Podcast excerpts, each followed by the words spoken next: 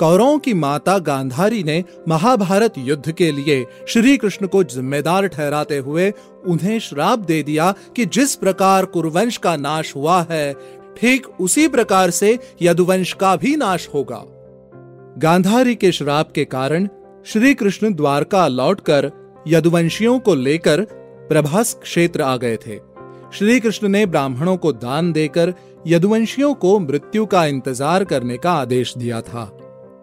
कुछ दिन बाद सात्यकी व कृतवर्मा में महाभारत को लेकर विवाद इतना बढ़ा कि सात्यकी ने क्रोध में आकर कृतवर्मा का सिर काट दिया।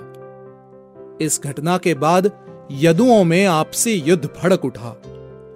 वे दो समूहों में बटकर एक दूसरे का संहार करने लगे।